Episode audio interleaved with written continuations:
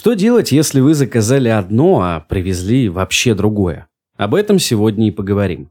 Привет, это образовательный проект для бизнеса «Кампус». Мы здесь обсуждаем логистику и все, что с ней связано. Меня зовут Артем, мой соведущий Александр. Привет.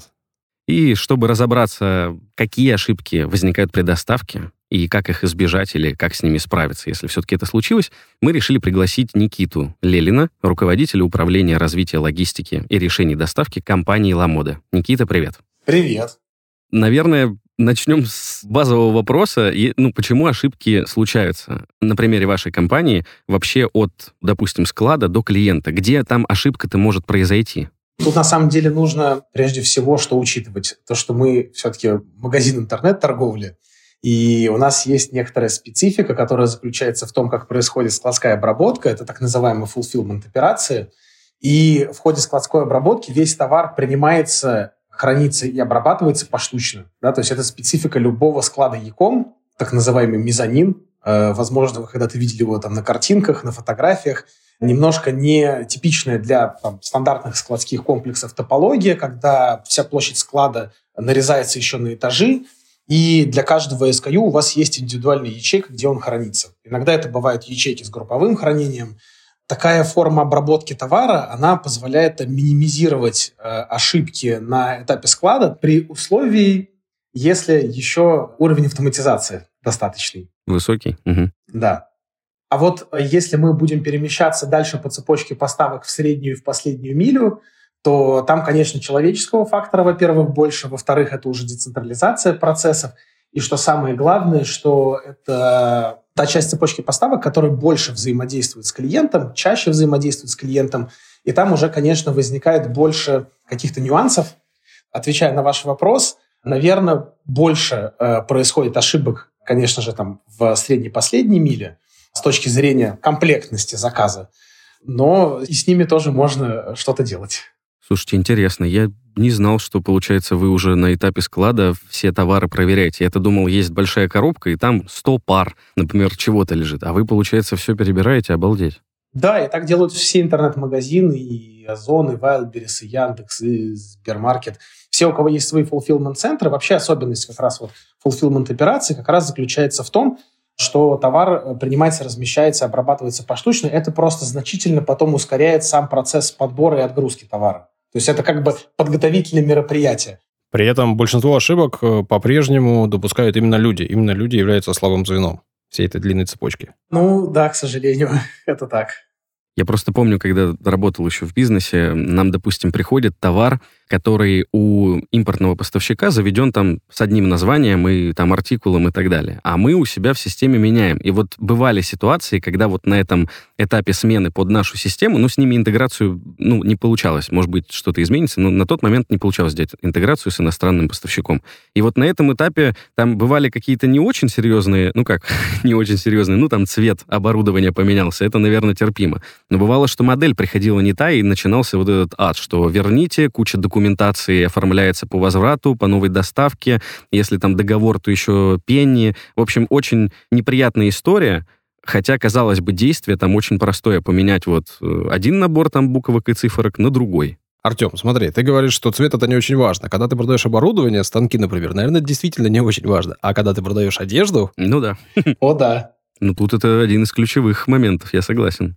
Я попробую, наверное, тоже прокомментировать это таким образом, что во-первых, есть компании, которые построили там целый бизнес на том, что они занимаются IT-интеграцией э, третьей стороны. Это когда некая IT-компания помогает подружить данные разных компаний, клиентов, поставщиков, собирает э, удобные датасеты и прочее. Ну, то есть, если внутри тех компаний, которые хотят договориться, недостаточно IT-ресурсов, всегда можно привлечь третью сторону. Это тоже достаточно такой распространенный рыночный механизм.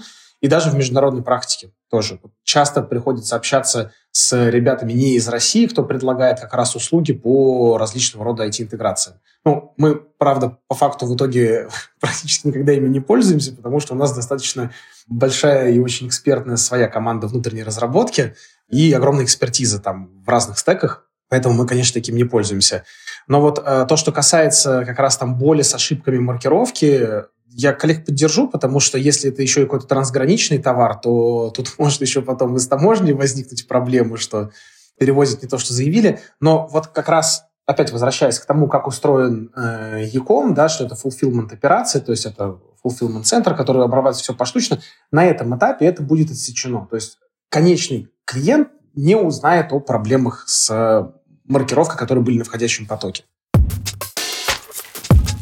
На старте выпуска мы сказали, что, к сожалению, до сих пор э, ошибки чаще совершают люди. Или, наоборот, как раз-таки на современном уровне технологий именно люди ошибаются чаще. Людей много, операций много, компания большая. И, конечно же, для большинства потребителей, к сожалению, да, любая доставка – это что-то про ошибки. Вы можете поделиться каким-то ну, процентом, каким-то допустимым для вас процентом ошибок, которые вы считаете, это нехорошо, но мы молодцы, если вот у нас вот так?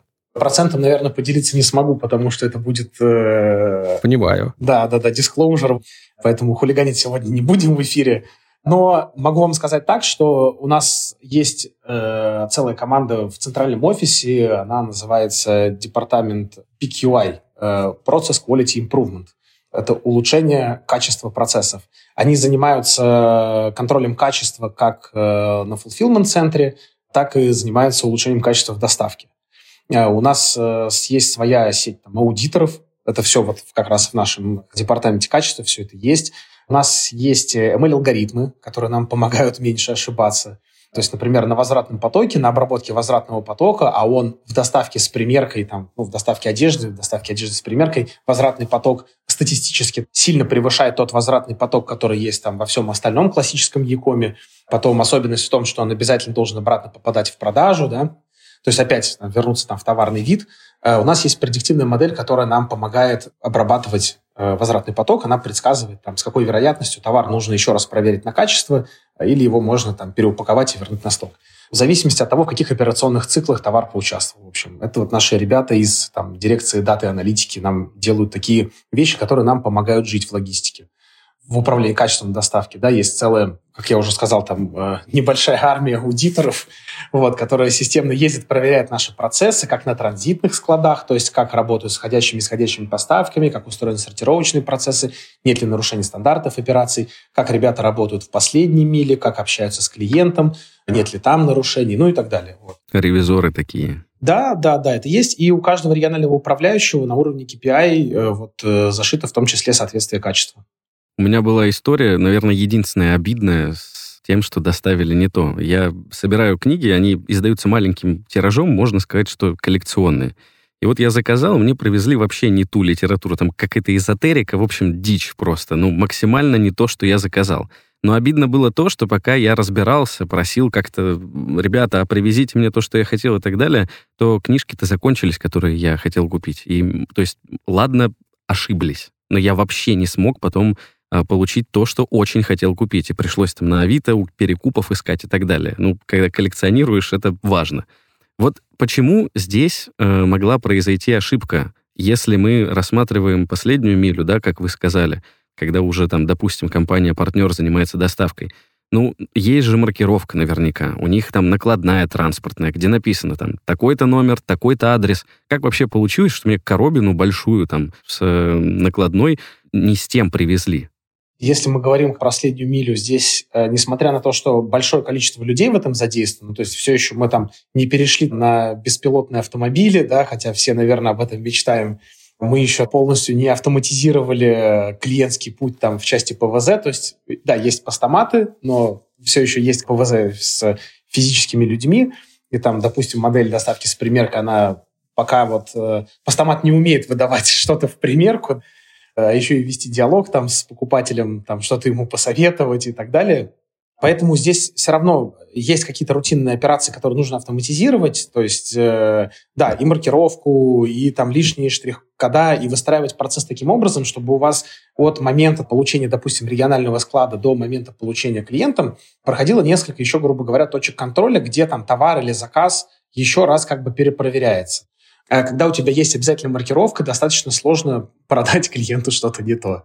Плюс, как я уже сказал, что если изначальный склад, где хранится сам сток, да, ну там в нашем случае это наш fulfillment центр, если он не достаточно автоматизирован, там тоже еще больше людей работает, чем могло бы работать, и там может происходить еще больше ошибок, да, а у нас получается достаточно большой процент э, ошибок э, все-таки отсекается там. Как мне кажется, это немножко упрощает жизнь доставки в том числе. При этом иногда вот такие ошибки при доставке бывают весьма болезненными для покупателя. Ну вот Артем рассказал свою историю, он лишился какой-то заветной книги. А насколько больно ошибаться вам? О, очень больно. Мы очень любим своих клиентов, и поэтому ошибки для нас э, это очень болезненно. У нас есть показатели, э, нормированные по уровню жалоб, за которым мы следим там в региональном разрезе, по даже нашим внешним партнерам мы следим. Мы значительно его снизили. Вот как раз наш управляющий директор по доставке, не так давно конференция от оборот.ру проходила, он как раз рассказывал, как мы прицельно смотрим за этими метриками и как мы их улучшаем. Если мы накосячили, мы однозначно не будем там, плату за эту доставку взимать, это точно сразу происходит. И мы обязательно стараемся еще какую-то дополнительную коммуникацию с клиентом провести, там, в виде какого-то комплимента, промокода, предоставить за нашу ошибку. Есть у нас такая опция. Мы стараемся всяческим способом как-то нейтрализовать негативную реакцию, скажем так. Э, потому что любой сотрудник Якома знает, что важно клиентов не только привлекать, но еще их и удерживать. Есть такая теория заговора, в рамках которой считается, что кто-то на этих ошибках может даже наживаться. Например, те, кто занимаются перевозками непосредственно. Они же свою работу осуществили и туда и обратно свозили товар. Это на самом деле вопрос договоренностей с каждой курьерской компанией, в частности. Ну, то есть, если мы э, говорим про компании, которые оперируют средней мили, то есть магистральные перевозки, то там процент вот этих вот недоставленных товаров, он настолько незначительный для их операций, что это никак не повлияет там, да, на экономику транспорта вот э, в средней миле. Я еще вернусь к тому, что вы сказали, что не будет платить за доставку клиент, если произошла какая-то ошибка. Вот у меня девушка заказывала свитшот черного цвета, ей привезли красного. И получается, она за возврат платила сама.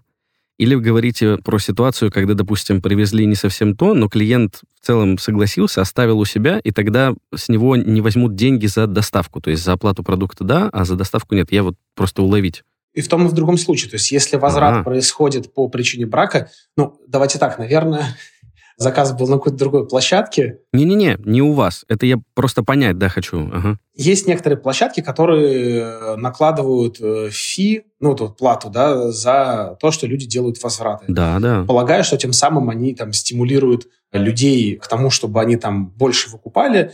Ну, мы, наверное, считаем, что это там в какой-то части э, скорее просто ухудшает клиентский опыт. Вот мы так не делаем. У нас, кстати, есть комментарий руководителя департамента по работе с высокотехнологичными партнерами страхового дома ВСК Артема Ступенко. Он рассказывает, почему вообще клиенту предлагают заплатить за то, чтобы он вернул то, что ему не надо. Потому что логики в этом, ну, как будто бы нет. Вы мне привезли не то, почему я должен платить? Давайте послушаем. Человек платит не за то, что ему привезли не то, а человек платит за услугу доставки. А на сегодняшний день это так выстроено. Э, Причем, наверное, мы с вами, как вот если брать классических потребителей да, маркетплейсов, год назад этого не видели. А сейчас мы должны, там, если нам не подошло платье там, или пальто, или кроссовки, мы должны там заплатить какую-то там сумму, где-то это там 100 рублей, где-то это процент от стоимости, для того, чтобы оплатить услуги как раз-таки доставки. Это либо курьера, либо как раз-таки вот этого водителя, который доставил со склада в распределительный пункт, уже в котором вы получили свой товар, мы здесь с вами оплачиваем услуги доставки транспортной компании. Почему сам Marketplace не берет на себя эти затраты? Это, наверное, вопрос их бизнес-модели. Но на сегодняшний день рынок на предоставление услуг, именно услуг, а не товаров, да, со стороны маркетплейса, он устроен таким образом, что они все меньше хотят терпеть какие-то затраты и перекладывают их на конечного потребителя, к сожалению. Да, хотя можно было бы, например, взять и развить историю со страхованием и предоставить такую возможность э, селлерам, тем, то есть, то есть кто выставляется на самих маркетплейсах, выбрать э, какую-то страховку от невозвратов, и тем самым покрывалась бы, например, логистическая сторона медали мы находимся в очень плотной работе на, на сегодняшний день по развитию такого направления и в диалоге с такими крупными компаниями, которые на сегодняшний день, наверное, занимают основные ниши по сегменту маркетплейсов. И, наверное, мы здесь двигаемся в позитивном русле. То есть модель на рынке отталкивается от отношения к клиенту. Вы хотите выстраивать э, там лояльное отношение к вам, вы снимаете эту финансовую нагрузку с клиента. Но в основном, я так понимаю, на рынке, ну вот я с чем сталкивался, абсолютно разные вещи покупал. Если это что-то не то, то плачу я, чтобы вернуть? Здесь, э, опять-таки, история того, какая модель вообще взаимоотношений с клиентами. То есть иногда бывает, что клиентов настолько много, я предполагаю, что хочется э, на себя немножко там примерить роль воспитателя и рассказать клиентам про то, что такое там операционная эффективность, и там применять различные меры дополнительных каких-то там штрафов, компенсаций, чего-то еще – мы, наверное, идем просто по чуть-чуть другой дорожке. Мы выстраиваем какие-то долгосрочные доверительные отношения с клиентами, потому что мы все время себя позиционируем как эксперты. Вот, наверное, там до этого тоже когда-то звучало в моих словах, да, что мы там эксперт в фэшн-логистике. Но с точки зрения вообще продажи там, вещей, одежды, мы точно так же себя позиционируем как экспертов. Да? То есть там, на сайте Lamoda или там, в приложении Lamoda, чем пользуетесь, смотря, там, помимо того, что вы можете что-то купить, там куча всякого полезного контента, который можно поизучать. Есть какие-то там прямые эфиры. Ну, то есть э, мы стараемся создавать среду, в которой люди хотят там выглядеть стильно, понимают, что это там доступно каждому, мы им помогаем как-то это делать, да, то есть у нас клиентский опыт, он намного шире и богаче, чем просто там купить новые кроссовки. И вот как раз э, такая парадигма, она приводит к тому, что, кажется, можно всегда потратить там чуть-чуть ресурсов и где-то поправить у себя что-то под капотом, в итоге там, ну, минимизируя вот эти вот там неприятные случаи, связанные с клиентом, а там, где они возникают, взять эти затраты на себя. Почему там какие-то маркетплейсы пытаются переложить? Значит, размер этих ошибок, он настолько велик, что он где-то просаживает их операционную эффективность. И это попытка переложить какую-то ответственность на там, покупателя. А можно пойти по другому пути и перенастроить свои внутренние процессы. И в таком случае э, у вас просто этих ошибок изначально будет меньше. Но это более сложный путь. Поэтому тут э, все очень сильно зависит от стратегии каждого конкретного игрока. Вот ну, наша стратегия пока такова. По большому счету, таким образом вы подстраховываетесь и спасаете или часть рисков себя снимаете. А страхуете ли вы вообще доставку и товары, которые у вас перемещаются в больших объемах? Конечно, страхуем, но вот э, вопрос страхования у нас находится в другой дирекции по зоне ответственности, поэтому каких-то больших деталей я вам не дам, но все процессы, которые там по классике жанра логистики должны быть застрахованы, у нас страхуются, да. Давайте спросим у нашего эксперта из страхового дома ВСК, что вообще можно застраховать. Они могут самое ценное – это свой груз, который они везут. И здесь есть, получается, наверное, три модели страхования, которые можно выстроить. То есть э, груз может страховать грузовладелец, да, например, там, производитель мягких игрушек. А груз может, включая тариф по транспортировке, э, застраховать и транспортная компания, которая говорит, что вот из Москвы в Тюмень будет стоить столько-то довести груз, и плюс страхование будет столько-то. Да.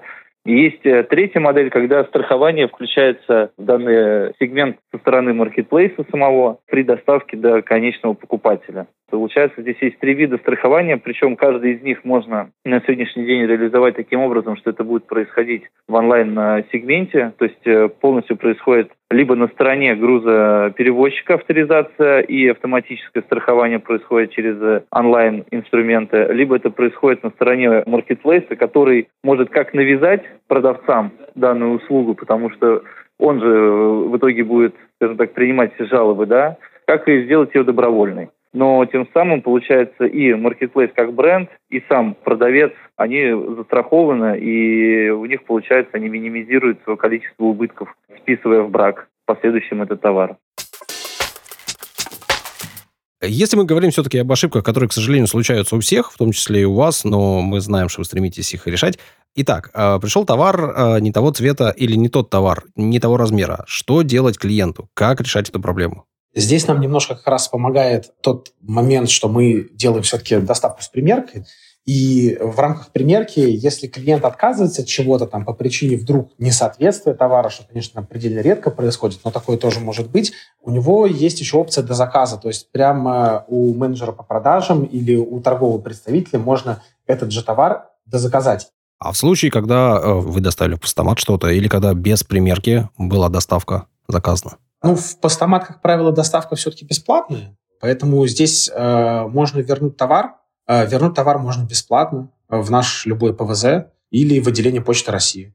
Причем это очень просто. Вы просто нажимаете пару галочек в приложении, вам формируется ШК, и вы с этим ШК производите возврат. То есть это супер изи.